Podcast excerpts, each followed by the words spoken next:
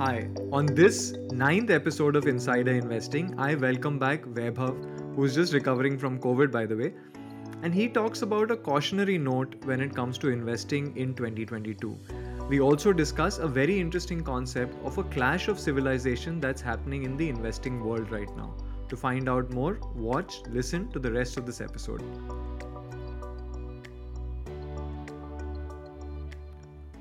Hi, Vaibhav. Welcome back to Insider Investing. 2022 has started off with a big bang and not necessarily in a good way, right?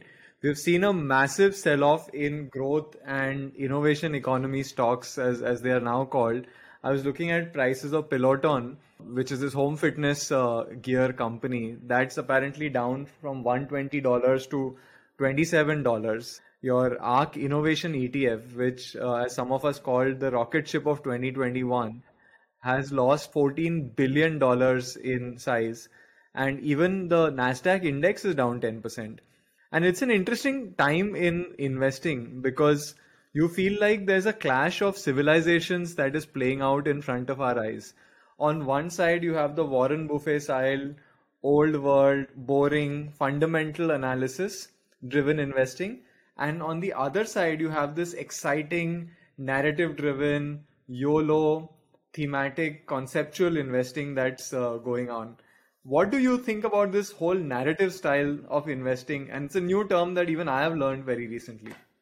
It's, it's been always there sandeep uh, and uh, glad that i'm back here. Uh, you know i was down with covid uh, and uh, good that i've recovered from it. Could come for this. Honestly on this narrative based investing it's always been there most of the bubbles which get formed in the market are formed around these once in a lifetime opportunity which are easy to communicate. So if you go back in time look at uh, the tulip mania or you look at south sea bubble uh, for which uh, uh, newton also f- fell for that uh, or you look at mississippi bubble or you look at tech bubble of 90s most of these are built around strong narratives of a once in a lifetime opportunity. Consistent across uh, that's how bubbles can be formed and can gather steam uh, from more and more people who believe in that narrative.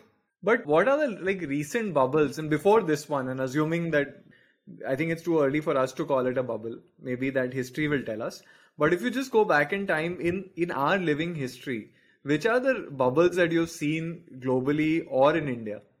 Or like this narrative driven style of investing which you've seen globally or in India? So, first, uh, uh, we were exposed to the dot com bubble when number of eyeballs uh, per website was the criteria to define the valuation of the companies and uh, uh, and and all of us know how it uh, ended in india also i remember the period between 2003 to 2007 most of these businesses uh, in real estate, there was a strong narrative which was at play. A real estate company was valued based on the land holdings that it had. Everyone said that they will have an ability to develop so many square foot over the next four to five years, and on a discounted basis, their cash flow should be valued at so much, and therefore per share price should be so much. And these narratives, the thing about narratives is it's easy to communicate these narratives if we go back further and look at Harshad Mehta type, the replacement value narrative, if you were to set up a plant for ACC cement today, what would be the replacement cost? Was the narrative which was being played. So these narratives have always been there. The good thing is people buy it uh, easily, and the bad thing is that the outcomes are always bad. Yeah, and you see some like like you know probably we are too old but we see some very easily identifiable ways of looking at narrative styles, right? Yeah. You hear about this concept that you should buy the stock of the product that you use. Okay. Yeah. That's a narrative style of investing. Easy yeah. to explain, easy to yeah. understand, and easy to buy these stocks. You hear about this fact that the founder is a rock star. Yeah. Okay. And it's almost like demigod status being given to the founder, and therefore value being attributed to the company that the founder runs you yeah. called out the once in a lifetime opportunity that this is so good that you have to you have to get into this yeah. and you know and i feel like we are all intelligent human beings so we in private people talk about the, the fact that there is something wrong but the public commentary is all positive like yeah. i have seen fund managers privately uh, talking to us about how certain stocks are super overvalued Yeah. But when I hear them on on public media, it's all normal and it's all fine. And there's no reference to profit and all of those terms sound a little boring. So sometimes maybe these are like easy ways of identifying what a narrative style is. It'll be actually interesting, Vaibhav, to understand like why has this done so well? Like what is happening in the last couple of years that this narrative style has caught on? There are two, three reasons. So first, to address your uh, questions around why we fall for it, it's a, it's a collective action problem. All of us want to act in uh, hordes, right? So individually, it's difficult to stand out and say that I'll take a contrarian bet. You don't want to appear stupid. So nobody would want to uh, act against the crowd, and that narrative is becoming stronger and stronger, where you don't want to act against the crowd.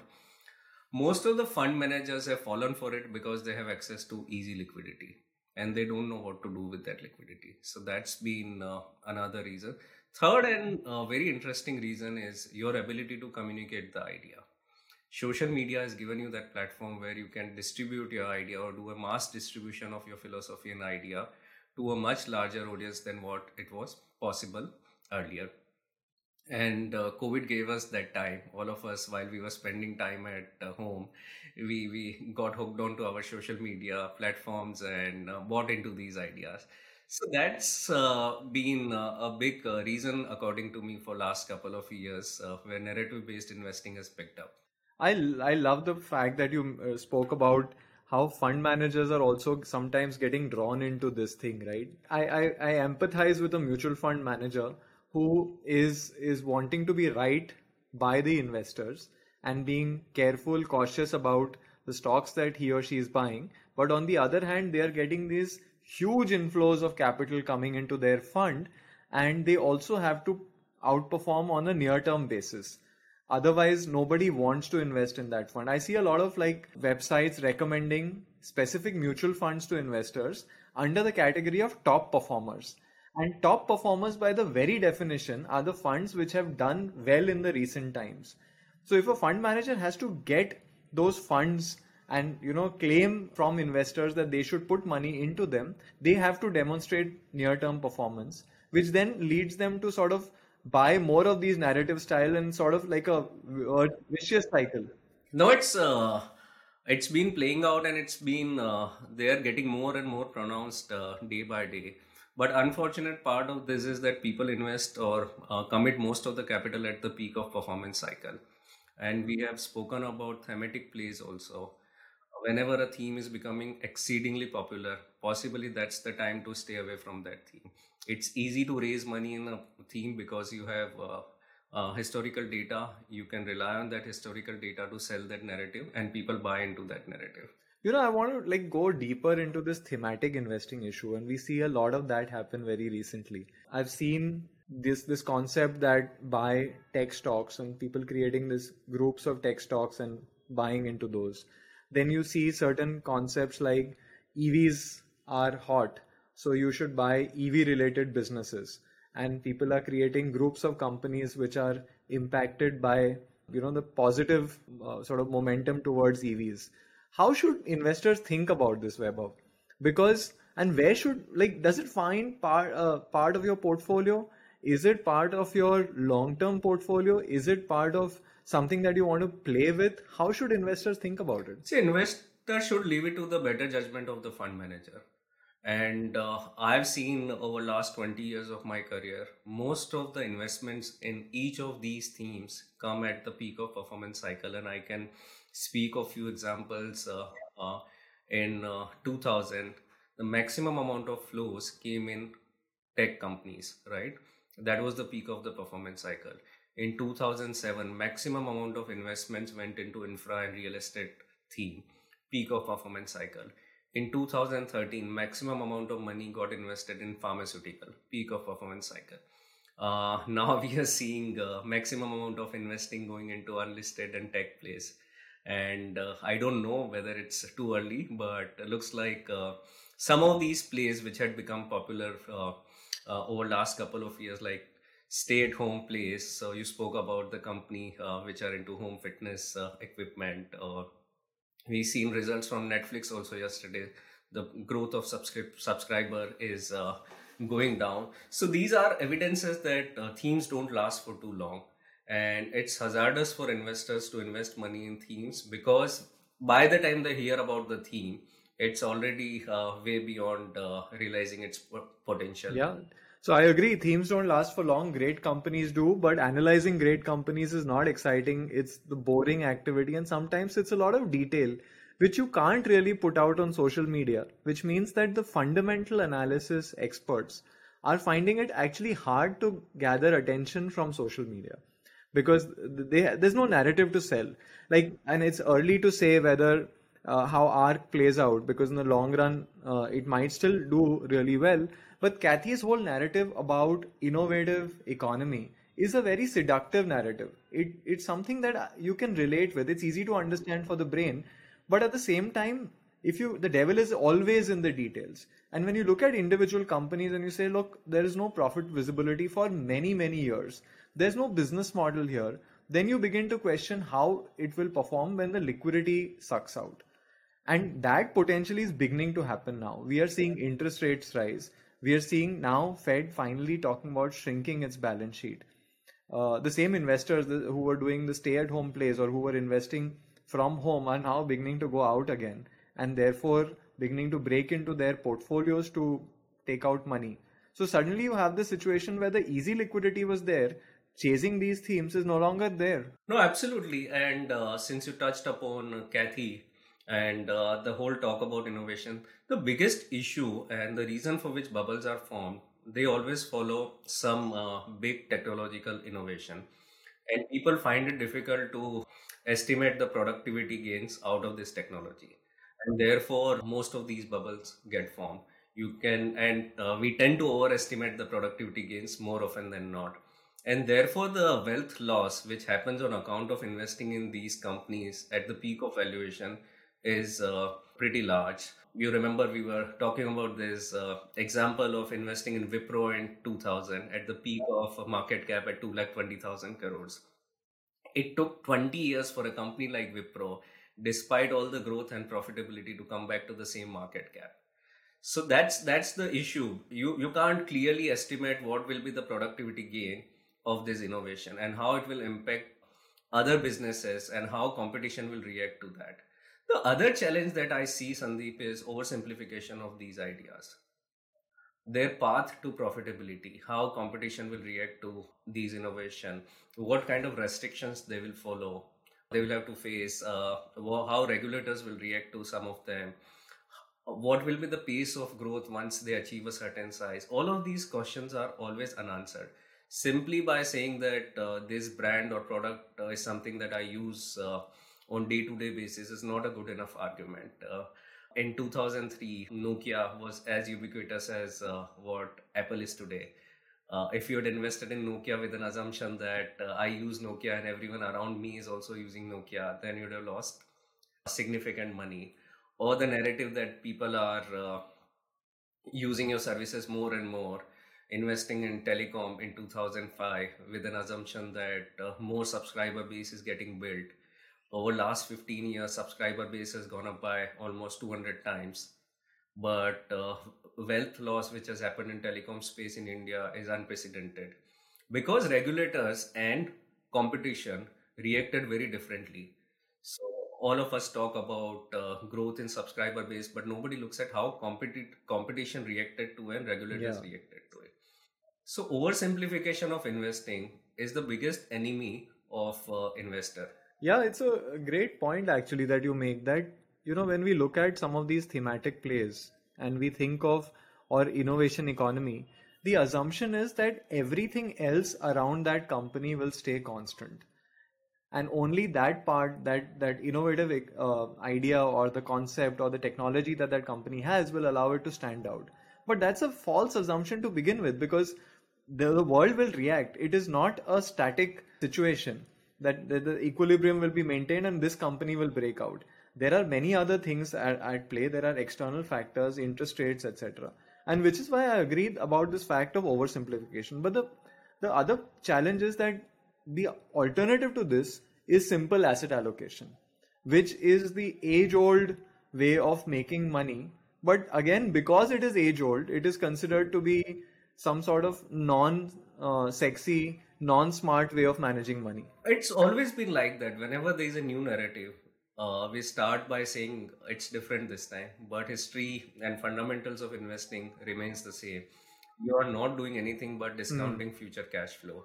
If there are no cash flows, then there is no NPV. Uh, it's it's a simple Yeah. principle of uh, cash flow discounting. So either we are changing the metric of valuing these businesses and the financial gains out of it, or uh, we are just uh, uh, living in a fool's paradise. But how do you feel as a chartered accountant, a rank holder at that? And when you are told that all of those are old world ways of looking at it, and you know there is this new age thing that is going on, and you are you're you're not sharp enough to get it. I always go back to this book called Fool's Gold, which uh, I read about 2008 meltdown, and it gives me some comfort that what I'm thinking is not bad. Most celebrated fund manager lost their way in 2005, 6, 7. They saw that risk was building up, but still uh, got sucked into that. And it's very tempting. See, the thing with bubble is it's very difficult to identify when the bubble is forming Hmm. it's very difficult to stay away from it and it's Yeah. very it's even more difficult to fight it at the peak we had this discussion and uh, there's a lot of news media coverage about how uh, raghuram rajan identified uh, subprime crisis Yeah. but he identified it in 2005 Yeah.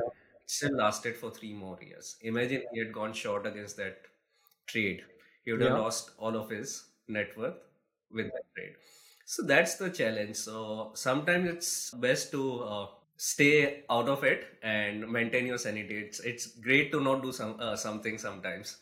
Yeah, I think that's that's the role really of an expert. But it's really hard, I can imagine, because you know there's this us versus them thing playing out where you know one camp is telling you that you're you're ancient, you're not in sync with what is happening, and the the camp which is saying we're talking about caution has to keep a steady mind and stay focused on the long-term goals of their own money and the money that they are managing for others.